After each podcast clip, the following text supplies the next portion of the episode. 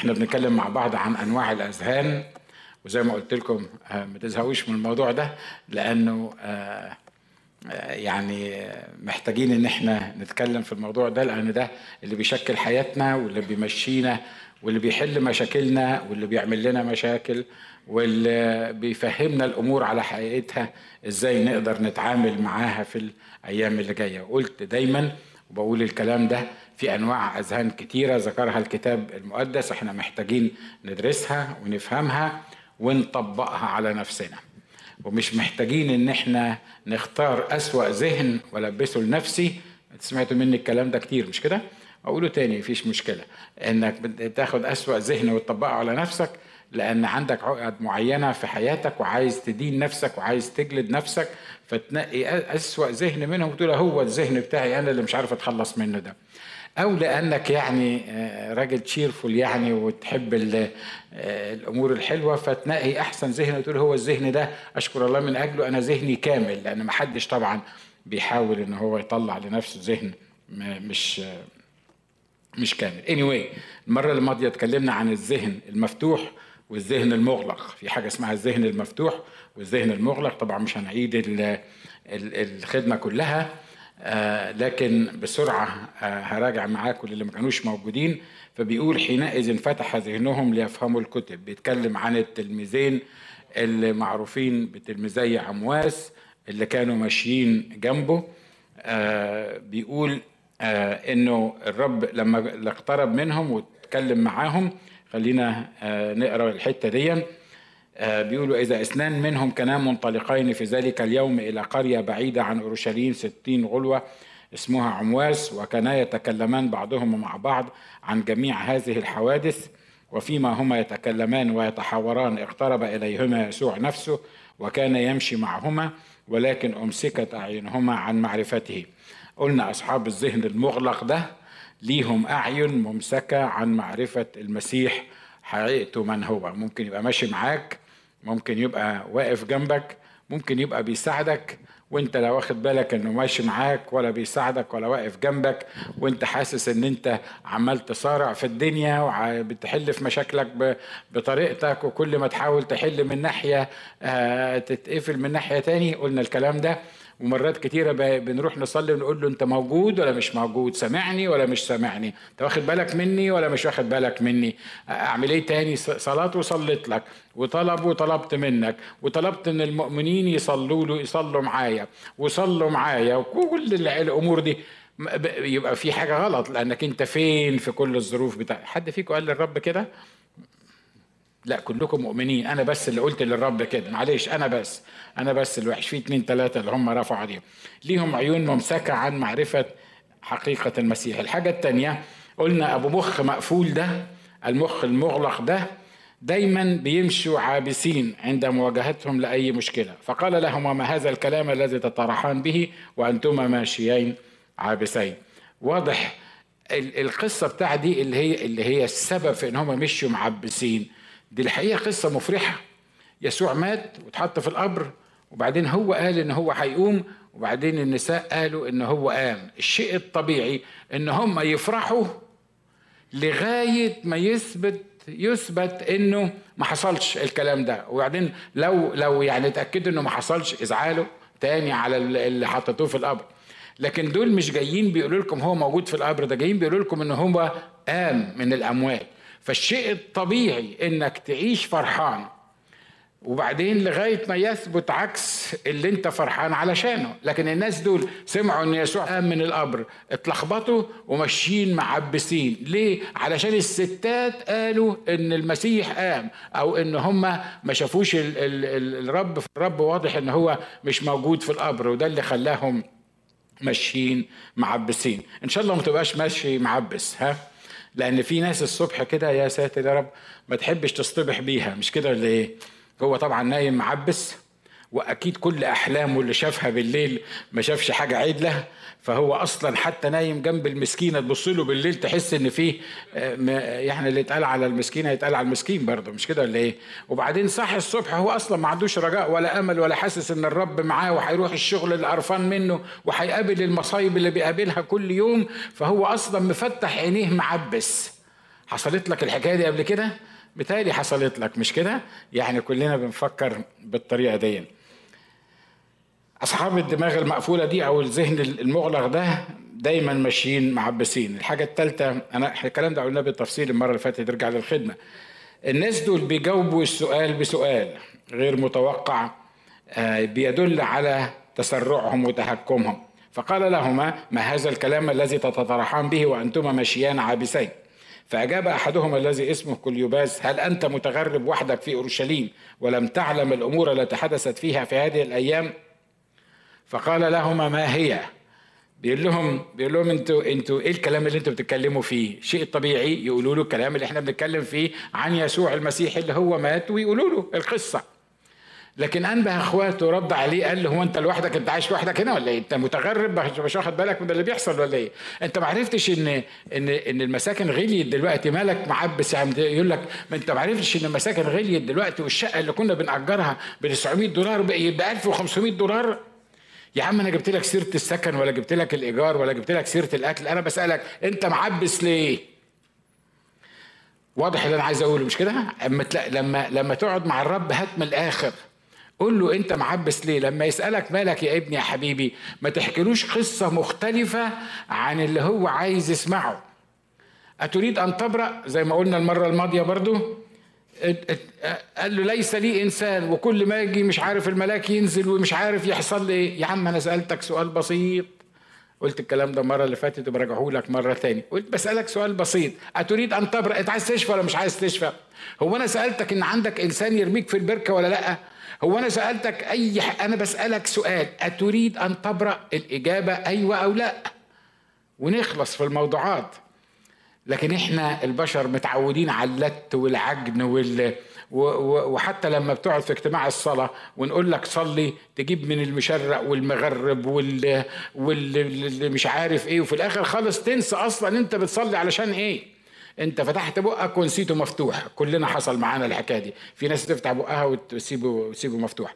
يبتدي قصة يدخلك في 18 قصة عشان يرجع للقصة الأولانية عبيد ما يخلص ال 18 قصة. يكون نسي أصلا القصة الأولانية اللي هو بيتكلم فيها. وأنت قاعد ببحلق له كده. هو الراجل ده عايز يقول إيه؟ هو الراجل الست دي بتتكلم في إيه بالظبط؟ أنا سألت سؤال بسيط. الكلام ده بيحصل ولا ما بيحصلش؟ ده محتاج إن هو يتفتح. الرب بيقول للسامرية أعطيني لأشرب بدل ما تديله تشرب أو تقول له لأ تقول له كيف تطلب مني أنت؟ مش عارف. دايما دايما أنبه إخواته صاحب المخ المقفول تسأله سؤال يسألك سؤال. مش يدي لك الإجابة تسأله سؤال يسألك سؤال. تجاوبه على السؤال يسألك سؤال تاني وتفضل في الإيه؟ في في الدوامة دي.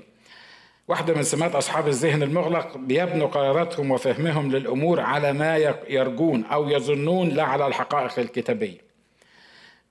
بيكمل كليوباس بيقول له كيف أسلمه رؤساء الكهنة وحكمنا لقضاء الموت وصلبوه ونحن كنا نرجو أنه هو المزمع أن يفدي إسرائيل ولكن مع هذا كله اليوم له ثلاثة أيام منذ حدث ذلك. أصحاب المخ المقفول ده بياخدوا فكرة يحطوها في دماغهم يقفلوا عليها خلاص هو ليبلد حد معين هو خلاص عرف إن الأخ فلان مش بشاور على حد معين ده أخ نكدي. حتى لو ربنا عطى للاخ فلان نكتة تضحك برضه هو ده نكدي يبقى أي حاجة هيقولها هي نكدية.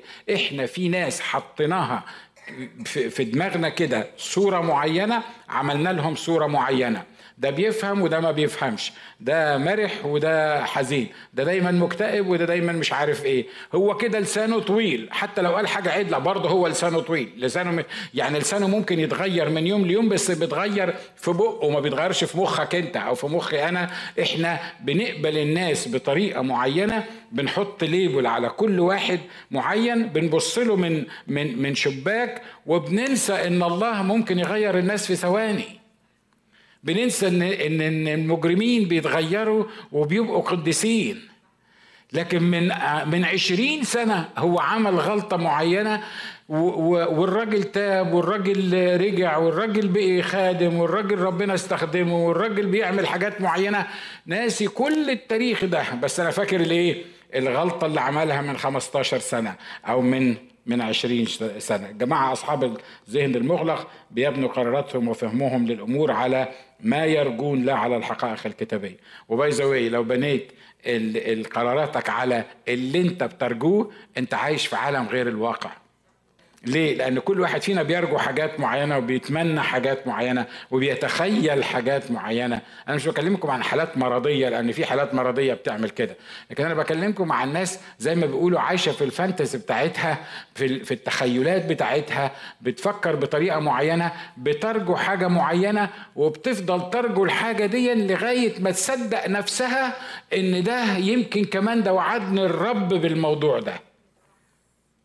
متهيألي حصل في حياة كل واحد فينا. ليه؟ لأن الحاجة دي أنا محتاجها الحاجة دي أنا عايزها الحاجة دي أنا بفكر فيها ليل ونهار ويمكن تكون مش في مصلحتي والرب مش عايز يدهاني ومن كتر ما فكرت فيها أنا قررت إنه الرب قال لي إن هو هيعملها معايا. وبعد سنة واثنين وثلاثة وأربعة وخمسة تحس إن هو الرب لا قال لك ولا الرب عدلك ولا حاجة حصلت آه،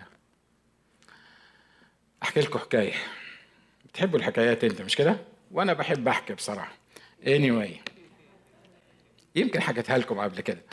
قبل ما ناخد البيت بتاعنا ده اللي إحنا موجودين فيه آه لو طلعت من الشارع بتاعنا ده بتاع برادلي آه بره الكنيسة وبصيت كده هتلاقي بيت فوق على الجبل في آخر الشارع. آخر الشارع. النهارده لما تطلع شوفوا كده. لما لما تبص له من من من هنا كده تحس إن ده مش بيت تحس إن هو جنة جنة فيحاء. عارف؟ وشجر وبتاع وحاجات من كده. وأنا وأنا بني آدم بحب يعني يعني مخي يكون يعني بيتخيل حاجات كتير. فأنا جيت في مرة من المرات قلت له يا رب أنا عايز أسكن في البيت ده اللي فوق. وقعدت ثلاث سنين. كل ما أمشي من البيت كل ما أمشي من الشارع وأنا رايح الكنيسة وأنا جاي من الكنيسة على الأقل أربع مرات واندي وتيمي موجودين معايا لهم على فكرة أنا بصلي عشان ربنا يديني البيت ده البيت اللي فوق ده. وكل مرة أقول لهم بس خلي بالكم الرب ما وعدنيش إنه هيدهوني ليه؟ لأن أنا مش عايز أعيشهم في إن الرب وعدنا إن هناخده وبعدين ما ناخدوش تبقى وجعه مطينه بطين. يعني هعمل إيه في العيال؟ أنا يعني هقول عليه. فكل مرة أقول لهم الكلمتين دول. بس وإحنا ماشيين أقول لهم عارفين يا أندي وتيمي؟ آه. في يوم من الأيام إحنا هنبقى نسكن في البيت العالي ده اللي فوق اللي هي اللي بيبص على الكهون كلها. وفضلنا نعمل الحكاية دي لمدة ثلاث سنين. يمكن أنا صدقت نفسي في وقت من الأوقات إنه لازم هيحصل الكلام ده. مرة كان معايا نزار شاهين ماشيين في الشارع وسايقين يعني وإحنا رايحين. قلت له عارف يا نزار؟ قال لي قلت له البيت ده اللي هناك ده هتيجي مرة تزورني فيه. قال لي ليه؟ قلت له عشان أنا بصلي بقالي ثلاث سنين إن ربنا يدهوني البيت ده. وبعدين جينا نشتري بيت والبيت ده ما كانش للبيع البيت اللي هو اللي فوق ده. طبعا مش معقول هفضل مستني بيت هو أصلا مش موجود للبيع يعني فيعني يعني المهم يعني قعدنا ندور على بيت. to make the long story short اللي يعرف فيكم بيتنا راح بيتنا هو ده البيت اللي إحنا يعني حطينا في دماغنا إن إحنا هناخده وعملنا عليه offer والأخت أماني داخلة على الإنترنت بتشوف البيوت لأن طبعا إن شاء الله كل واحد فيكم يجرب الحكاية دي ويفضل يدور على بيت لغاية ما يطلع له قرنين زي ما بيقولوا. فاني واي هي بتدور كده قالت لي أنت تعرف إن البيت اللي فوق الجبل اللي أنت بتصلي علشانه فاضي دلوقتي؟ فطبعا قلت زيك كده هاليلويا مجدا للرب. ليه؟ لأنه دي مش صدفة يعني دي مش ممكن تبقى صدفة يعني. وإحنا بنشتري في البيت والبيت اللي أنا بصلي عشانه ده بقالي ثلاث سنين البيت ده فاضي. فواضح إن ده أكيد من الرب البيت ده. حاولنا نروح نشوفه حتى الأخت أماني. والبيت في مطلع كده على الجبل وهي عندها عقدة من حكاية إن إحنا نطلع على الجبل دي والطريق صغير ولو عربية نازلة ممكن عربية تزق التاني حاجات كده يعني. فوصلنا لغاية نص السكة قالت لي ما اطلعش أكمل ابدا الحكاية دي. ما اطلعش البيت ده يا ستي نطلع طب نشوف قالت لي مستحيل. دورنا ورجعنا. وبعدين آه بقول لأندي وتيمي أندي وتيمي بيقولوا لي مش أنت بابا قلت إن إحنا آه ممكن ناخد البيت ده؟ قلت لهم آه قالوا لي طب أقول لك حاجة إحنا هنخلي ماما في البيت مرة من المرات ونطلع أنا وأنت وتيمي. إيه رأيك في الحكاية دي؟ قلت لهم مية مية. ولما نطلع ولو عجبنا البيت فوق أنا عارف إن أماني يعني ما عندهاش هذا الذهن المغلق فيعني هعرف أنا إيه أقنعها بالعملية دي ونطلع نشوف الحاجات طلعنا فوق البيت. البيت شكله رائع جدا زي ما بقول لكم تقدروا تروحوا تشوفوه. والارض بتاعته تقريبا تسعة acre عبارة عن هرم. طبعا التسعة acre دول محطوطين على ثمن البيت وأنت مش هتعمل حاجة بالتسعة acre دول لأن دول عبارة عن جبل. هيطلعوا لك تعابين وسحالي وحاجات كده ليس أكتر. طلعنا فوق البيت. البيت قدام الباب ما ياخدش أكتر من ثلاث عربيات تبارك في في المكان.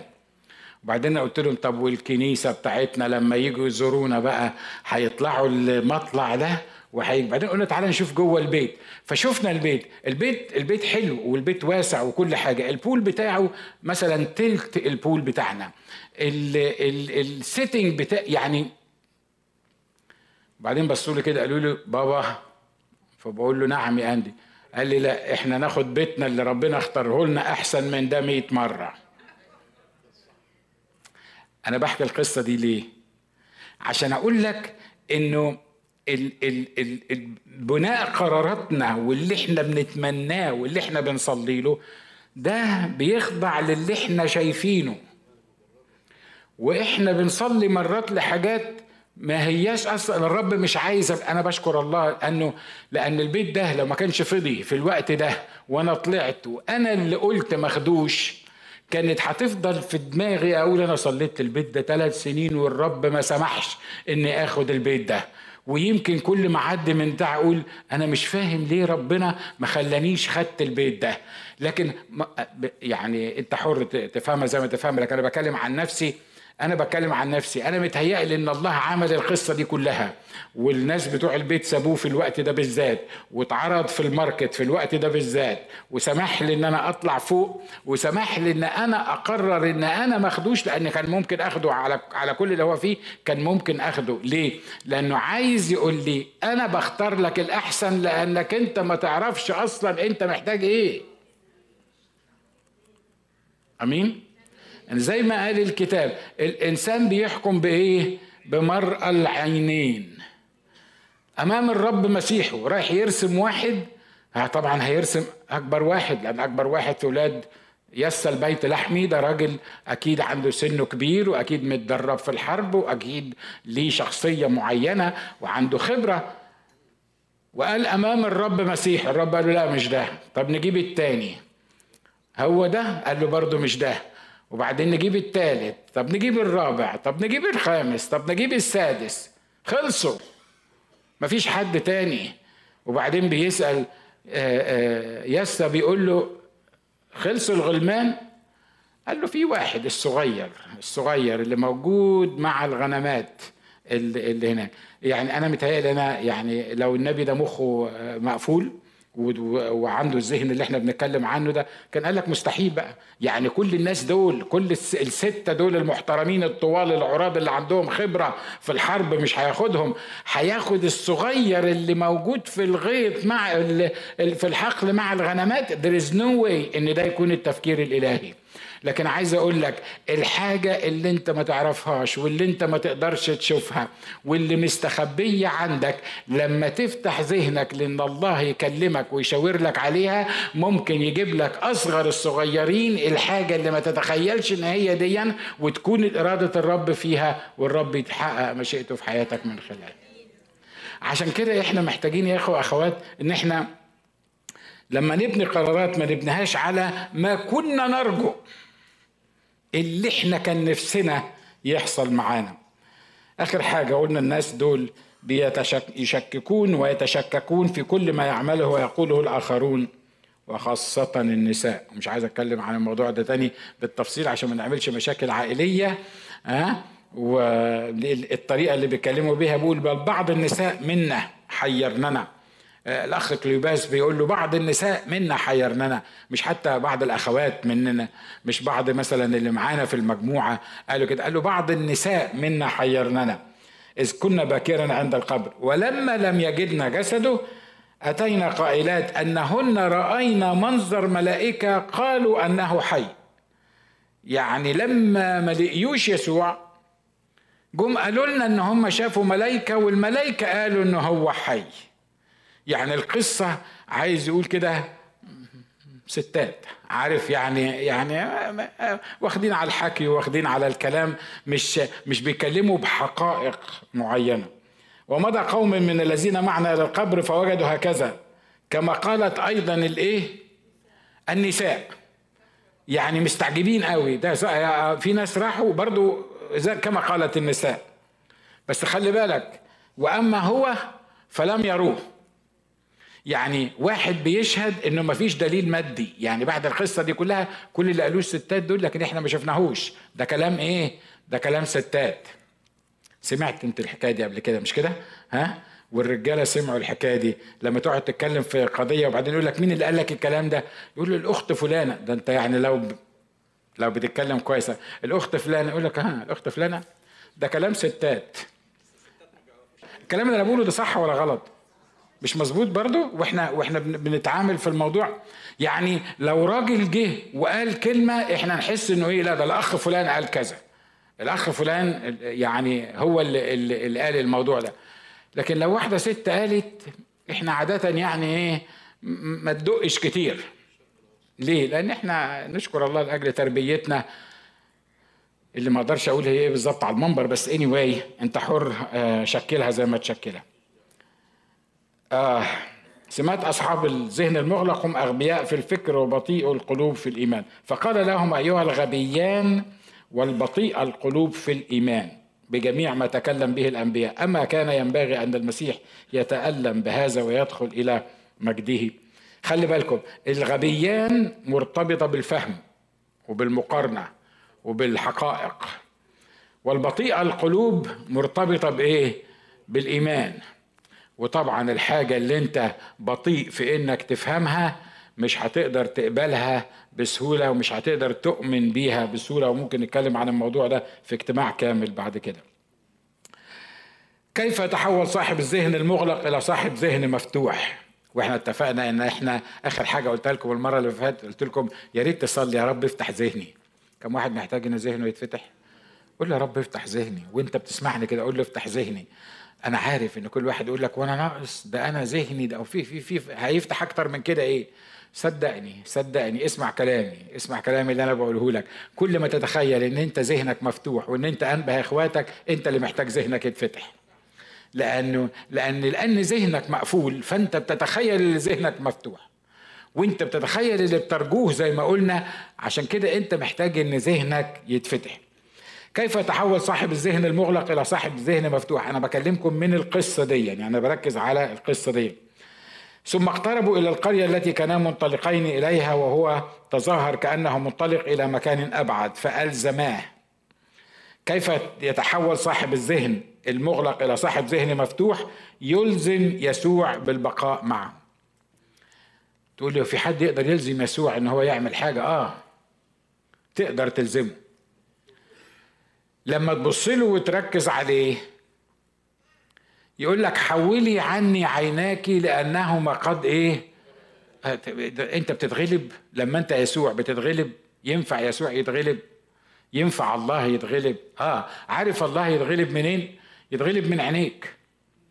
لما تركز عليه لما تبص له لما تتكلم معاه لما تصر على العلاقة بينك وبينه ما يقدرش يطنشك ما يقدرش. There is no way ان هو يقدر يطنشك.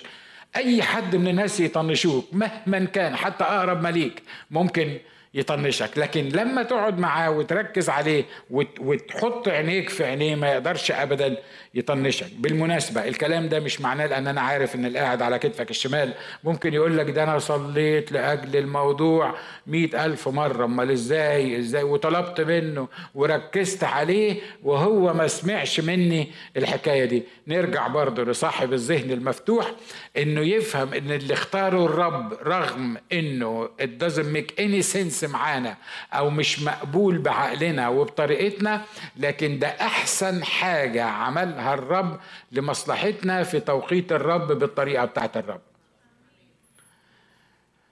أمين؟ أنا عارف طبعا لا مش كل الناس قالت أمين. في ناس آه, آه أنا عارف طبعا طبعا. ليه؟ لأنه لأن ما حدش فينا بيتخيل إن المصيبة اللي حصلت في حياته دي أحسن حاجة بالنسبة له. ليه؟ لأن هو شايفها مصيبة. مش كده ولا إيه؟ هو شايفها خسارة. هو شايفها حاجة مش مظبوطة. مش مهم انت شايفها إيه. مش مهم اللي انت شايفه إيه. لأن لما ذهنك يكون مفتوح انت تقدر تفهم ان اللي بيحصل معاك بشرط انك تكون خاضع لله اللي بيحصل معاك مهما كان يبقى هو بقياس عمله وهو فاهم هو بيعمل إيه في حياتك. أمين؟ يبقى عشان كده تقدر تشكره عليها في أحلك الظروف. ليه؟ لأن أنت واثق فيه، أنت مش مركز على الظروف، أنت واثق فيه هو، أنت عارف أن كل الأشياء تعمل معا للخير للذين يحبون الله.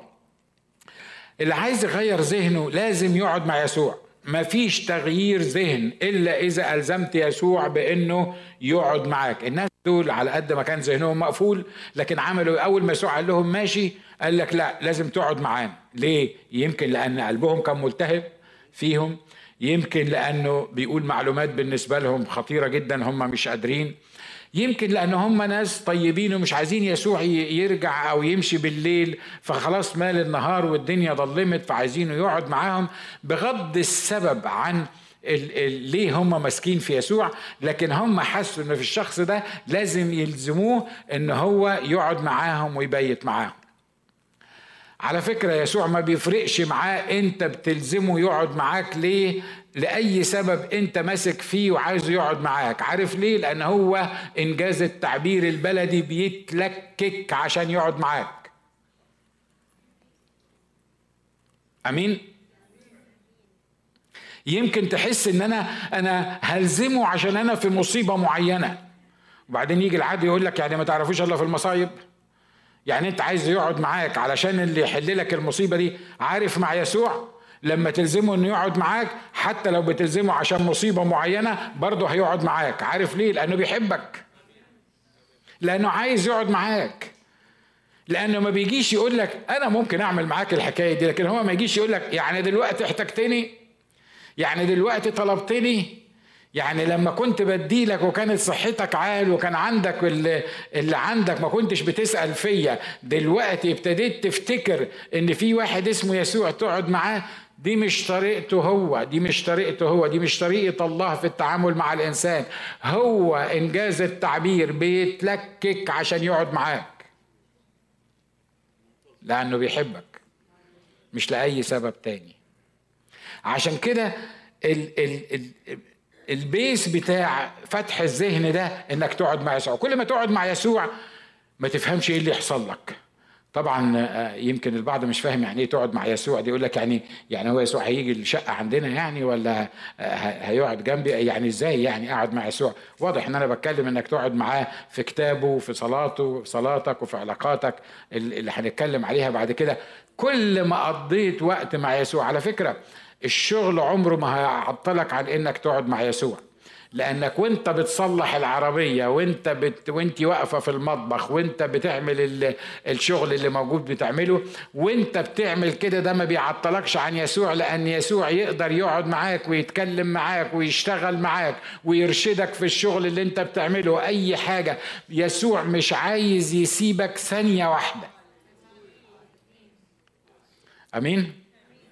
اوعى تفكر انك انت لو رحت حتة لوحدك كده واتعزلت وقعدت في خدت خلوة مش عارف بتاعت 10 أيام هتقعد معاه أكتر من كده. انت حر انت اللي هتفضي نفسك عشان تقعد معاه. لكن هو هو معنى اسمه عمانوئيل الله معنا عشان كده هو مش عايز يغيب عن الوجود معانا. إحنا محتاجين نلزم يسوع. تقول لي طب ما يا ريت يسوع يلزمنا. بدل ما إحنا نلزمه يا ريت هو يلزمنا. يعني يا ريت يعمل إيه؟ يمسكنا كده ويروح مقعدنا واقعد معايا. أصل الفكرة مش كده. الفكرة أنا وأنتوا اللي محتاجينه إن إحنا عايزين نقعد معاه وعايزين نتكلم معاه. ودي مش طريقته إنه يمسكك من دماغك ويجبرك على إنك تقعد مع عايز أقول لك حاجة. لأن العدو عارف إن ده حل لكل مشاكلك وإن ده اللي هيفتح مخك وده اللي هينقلك في حياتك الروحية من الصبح من قبل ما تفتح عينيك هو عامل لك خطة يشغلك بيها طول اليوم. صح؟ مظبوط؟ تفتح عينيك على تليفونات ومشاكل والشغل ورايح فين وجاي منين وتروح الشغل تلاقي نفسك مش طايق نفسك. وقت الغدا بتاكل. بإيد وبترد على التليفون بالإيد التانية ويخلص الغدا تروح البيت عامل كده وفاتح بقك مش عايز حتى تشوف المدام ولا. ولا الأولاد ولا حاجة خالص وقاعد قدام التلفزيون عامل كده صح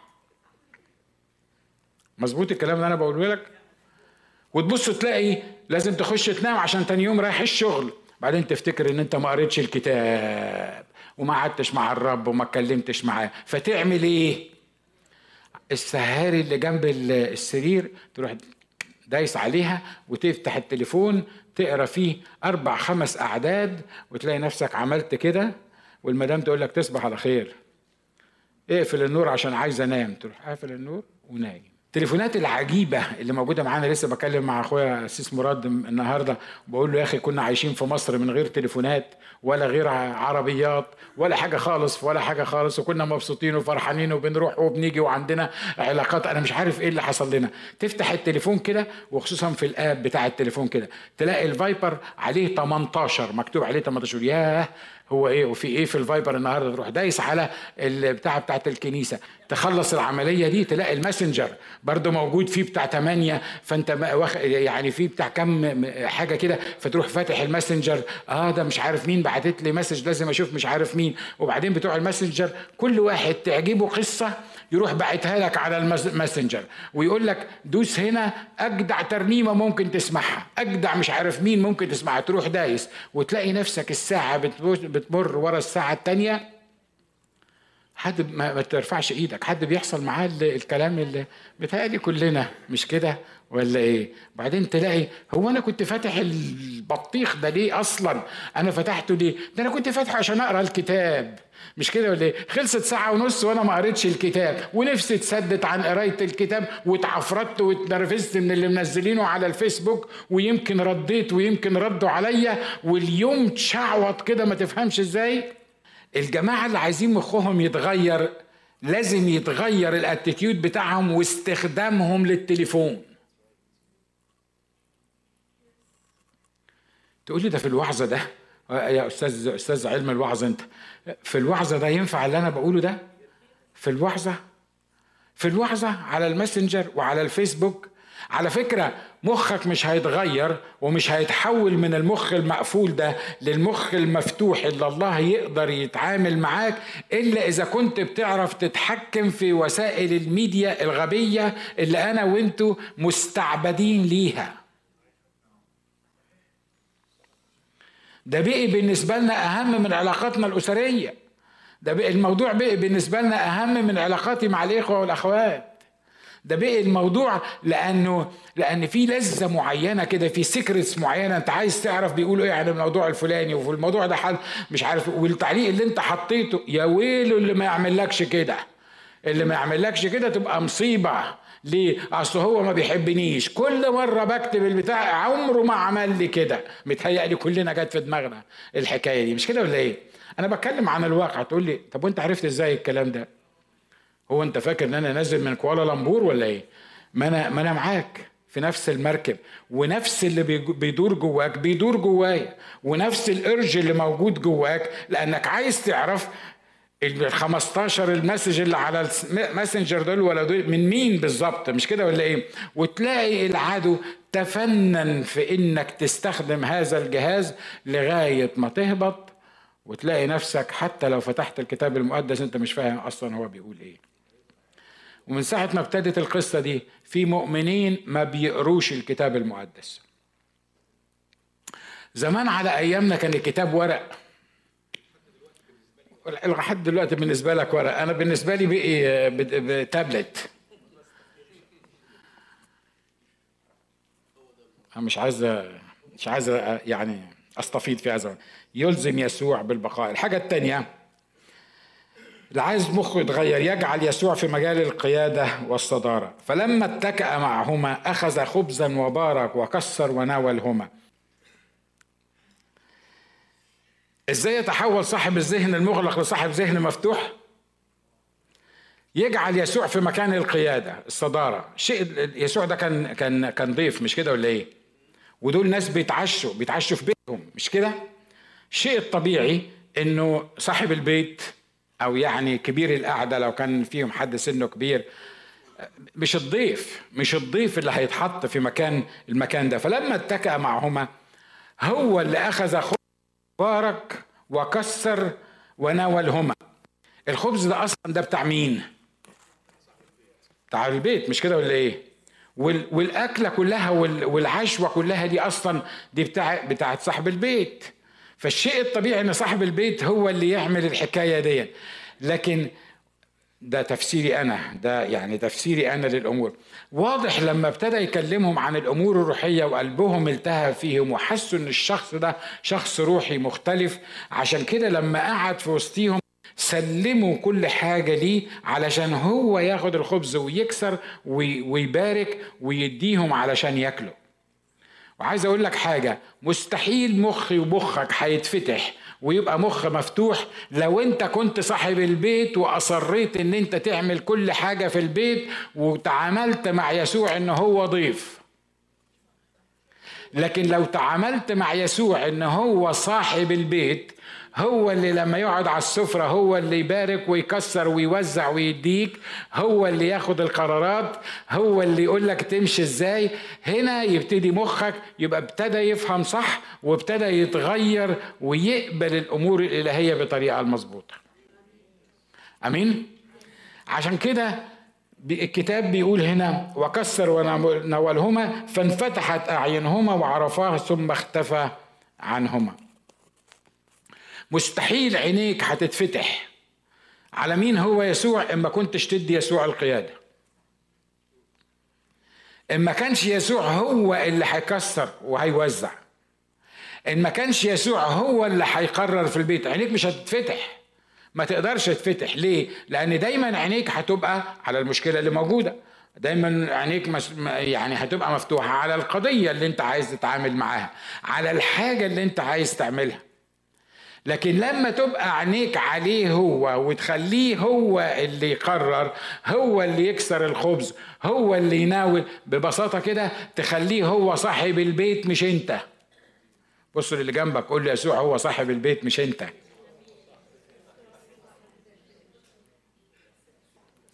يسوع هو اللي مسؤول عن البيت.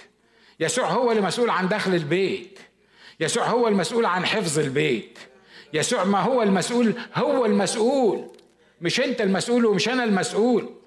المشكلة الأساسية إن إحنا متخيلين إن إحنا مسؤولين وإبليس بيقنعنا أنت الأب. ولو ما كنتش أنت مسؤول طب والاحتياج بتاع ولادك طب والحاجة المعينة اللي لازم تعملها.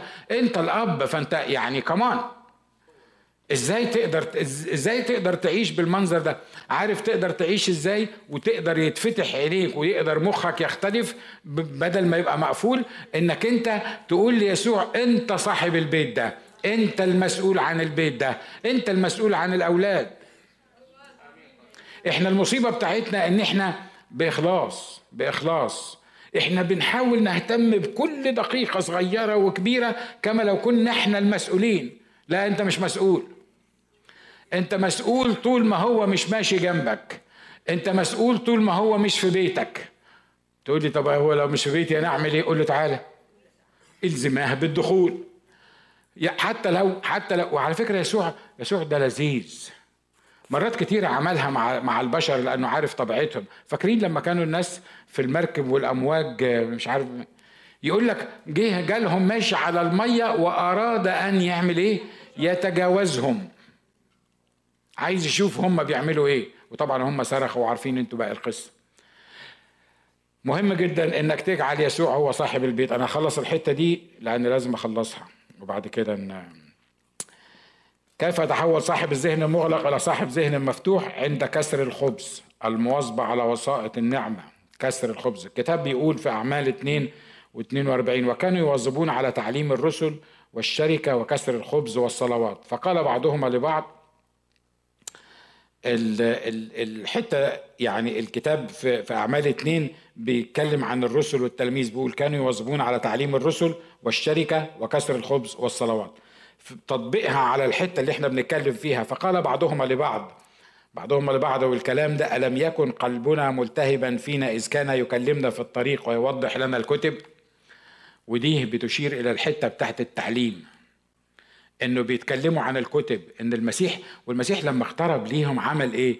فتح عينيهم يعني فتح شوية من ده عشان يفهموا الكتب. على فكرة من غير ما تفهم الكتب من غير الكتب من غير التعليم مخك هيفضل زي ما هو. ليه؟ لأنه في منتهى البساطة أنت مولود في حتة وعايش في نفس الحتة مع نفس الناس في نفس الظروف. لو فضلت في نفس المكان مع نفس الناس في نفس الظروف بنفس المخ انت متخيل هيحصل لك إيه؟ هيفضل برضه ناجي هو ناجي بنفس المخ القديم. عشان كده ناجي محتاج يتعلم. تقول لي ناجي محتاج يتعلم؟ بقاله كم وستين سنة بي بيوعظ ومحتاج يتعلم. صدقني يا حبيبي ناجي محتاج يتعلم زيك بالظبط. لأن الموضوع مش بكمية المعلومات اللي موجودة في دماغ ناجي. الموضوع باستعداد ناجي إنه يتعلم فالرب يعلمه مشيئته كل يوم.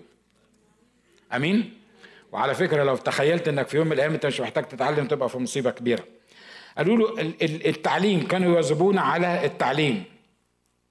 الحاجة الثانية ثم اقتربوا إلى القرية التي كانا منطلقين إليها وهو تظاهر كأنه منطلق إلى مكان أبعد فألزماه قائلين امكث معنا امكث معنا دي معناها الشركة. يعني أنت محتاج وسائط النعم إنك للتعليم عشان مخك يتغير والحاجة الثانية عشان الشركة.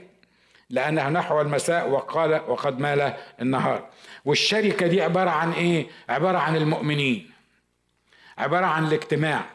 by the way لو بتسمعنا على الإنترنت أو في التلفزيون وأنت يعني ما تقدرش تحضر الكنيسة ده موضوع. لكن لو انت من الكنيسة وتقدر تحضر الكنيسة لكن بتفضل ان انت تتابع الاجتماع على البث المباشر أو التلفزيون فانت في خطورة كبيرة على حياتك. ليه؟ لأن التلفزيون ما فيهوش شركة والانترنت ما فيهاش شركة. واحدة من الأمور اللي تفتح دماغي الشركة. تقول لي يعني الشركة هتعمل لنا إيه؟ على فكرة في نوع من أنواع العلاج النفسي بيعملوه يعني مدمن مثلا. لما يحبوا يعالجوا واحد مدمن يروحوا حاطينه في مجموعة مدمنين هم اوريدي ابتدوا يتعالجوا.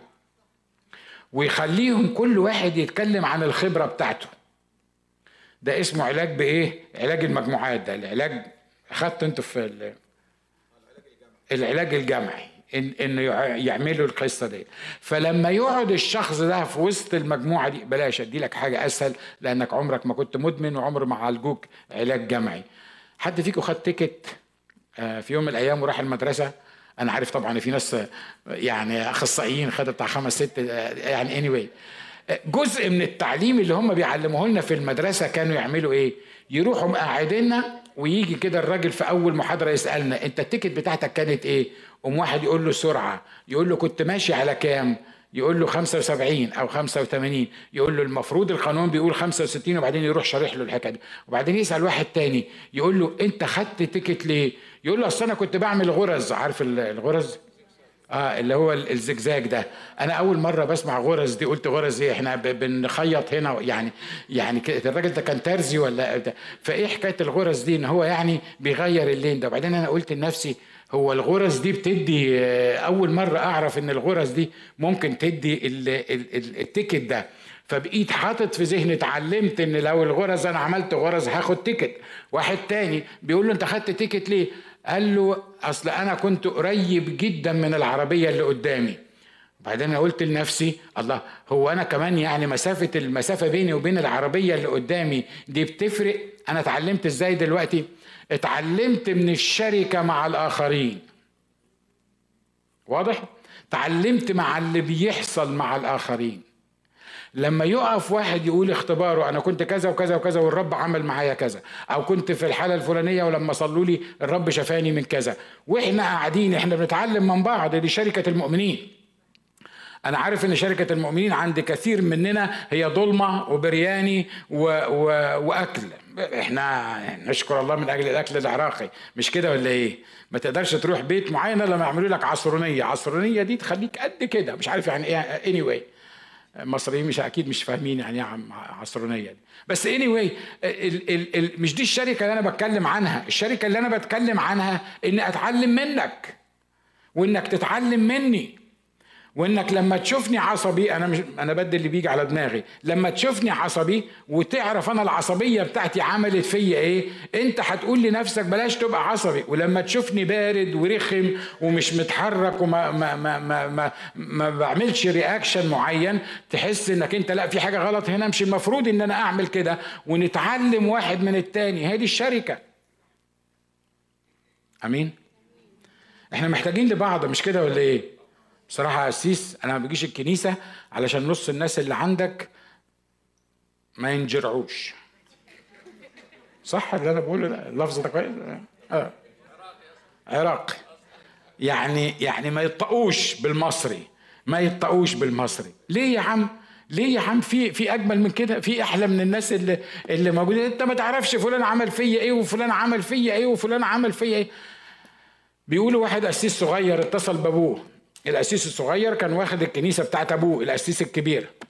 فاتصل بابوه قال له إيه إيه الأخبار؟ قال له بص يا بابا كل حاجة في الكنيسة ماشية كويسة كل حاجة رائعة جدا. إلا واحدة ست بس. عمال أصلي لها إن ربنا ياخدها من الكنيسة ومش مش يعني ما فيش فايدة.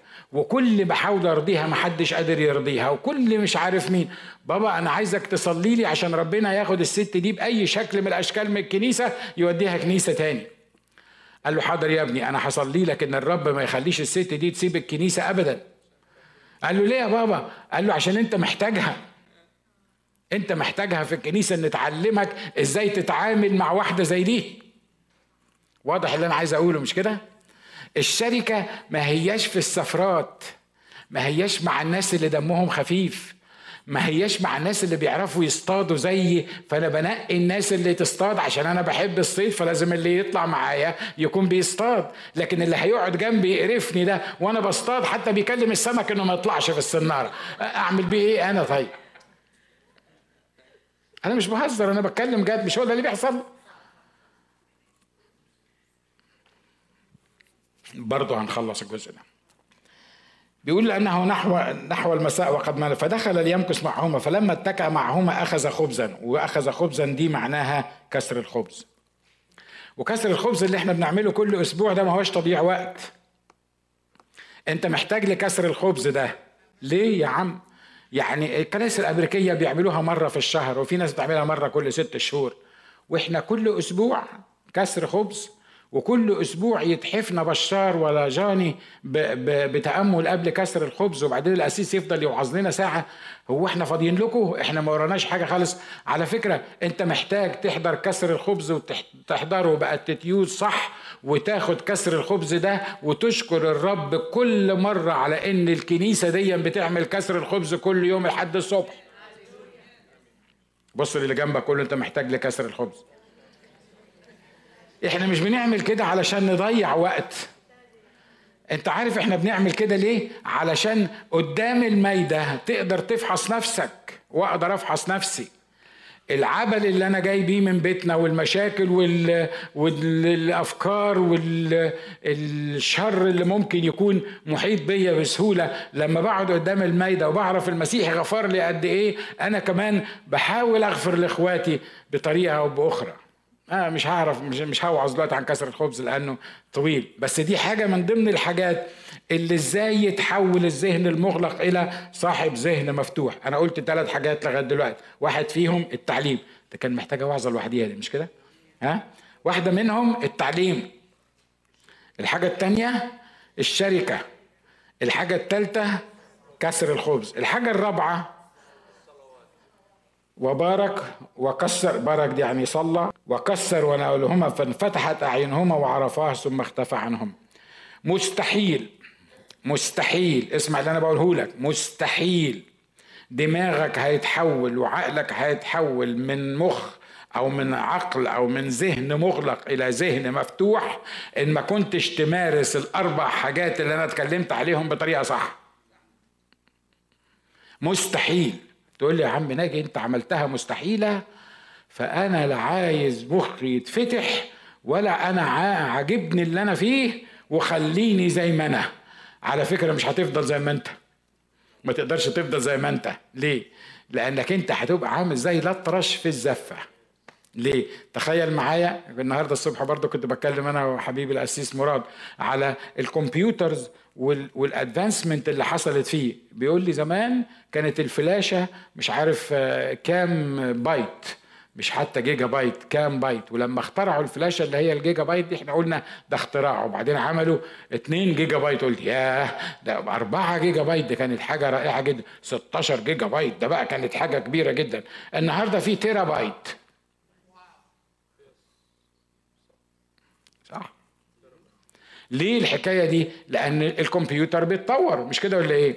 أنا وأنتم محتاجين دماغنا يتغير. لو فضلت بنفس الدماغ القديمة إحنا خلي بالكم السلسلة دي كانت جت من إيه؟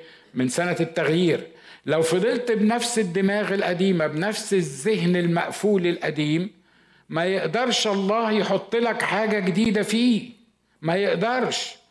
الله نفسه أنا أعني الكلمة دي الله نفسه ما يقدرش يحط لك حاجة في دماغك إلا إذا تم فيك المكتوب تغيروا عن شكلكم بتجديد أذهانكم علشان تقدروا تختبروا ما هي إرادة الله الصالحة الكاملة المرضية. آخر حاجة أقولها لك. لا خلي فوائد الذهن المفتوح ده نبقى نتكلم فيه المرة اللي جاية.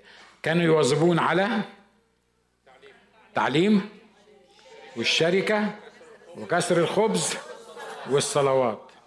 كم واحد فينا محتاج دماغه يتغير طب تعالوا نغمض عينينا وخلي دي طلبتنا. يا رب أنا عايزك تغير ذهني يا رب الذهن اللي أنا جاي بيه من بلادنا ده وال أو من ال الأمور اللي محيطة بيا أو اللي أنا اتعودت عليه يا رب أنا محتاج تغيير حقيقي. محتاج ذهن جديد. محتاج ذهن متجدد. محتاج تفتح عيني عشان أعرفك مين أنت. أنت ممكن تكون جنبي ممكن تكون قاعد معايا على السفرة.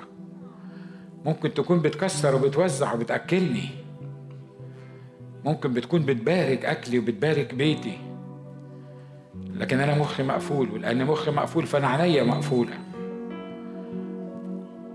فأنا عايزك تفتح عينيا وعايزك تفتح مخي.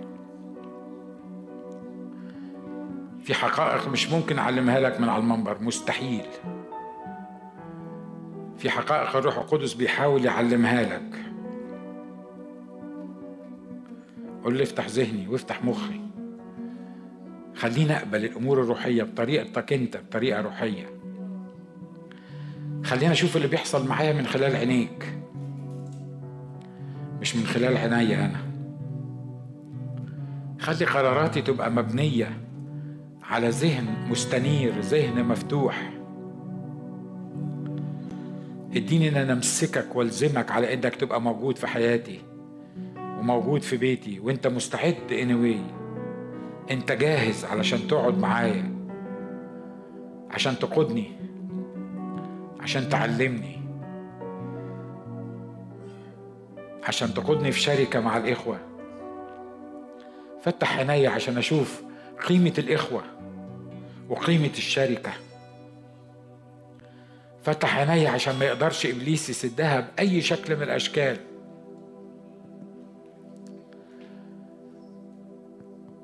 فتح عيني. قول له فتح ذهني النهارده. فتح ذهني. يا رب في حاجات حطيتها في دماغي مش قادر اتغير مش قادر أغيرها. مش قادر أتنازل عنها. مش قادر أقتنع بغيرها. النهارده أنا باجي لك علشان تغيرها فيا. في ناس مش قادر أحبهم. في ناس مش قادر أتعامل معاهم. أنا باجي لك النهارده عشان تخليني أحبهم وعشان تخليني أتعامل معاهم وعشان تخليني أضحي عشانهم وعشان تخليني أوريهم كل حب. لو كانت الكلمات دي بتنطبق عليك عايزك تقف على رجليك. لو حقيقي بتطلب من قلبك الكلام ده من الرب.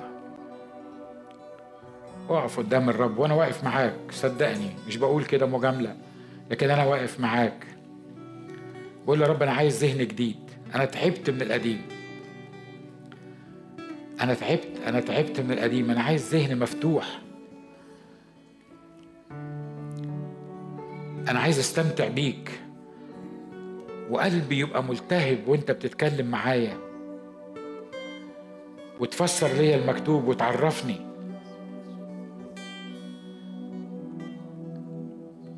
وتبارك كل ما بعمل. تبارك الميدة تكسر وتوزع. تكون انت في مكان الصدارة ومكان القيادة. تعبت من قيادة نفسي. تعبت من الفشل الكتير اللي حصلت عليه. نتيجة لرؤيتي الخاصة ونتيجة لأفكاري الخاصة ونتيجة للطريقة اللي أنا عايز أمشي بيها. لكن أنا عايز أمشي وراك. عايزك تفتح عينيا النهاردة عشان أعرف إنك قاعد معايا على السفرة. عشان أعرف إن أنت اللي بتبارك الأكل. عشان أعرف إن أنت اللي بتعلمني. عشان أعرف إن أنت اللي خليت قلبي يلتهب وأنا ماشي معاك. أنا ما كنتش عارف إن أنت أنا ما كنتش واخد بالي إنك أنت موجود في حياتي. وحتى لو واخد بالي أنا واخد بالي نظريا لكن عمري ما حسيت إنك إنك بتشاركني أقل الأمور البسيطة اللي بتحصل في حياتي وإنك عارف أقل دقائق حياتي وإن كل صلاة أنا بصليها أنت بتسمعها. ومن قبل تضرعاتي بيخرج الأمر من عندك. أنا محتاج ذهني يتغير محتاج ذهني يتفتح محتاج عينيا تتفتح. حتى لو كنت مختفي عني بالجسد. لكن أنا عارف إنك مش مختفي عني أبدا لأنك معايا إلى انقضاء الدهر.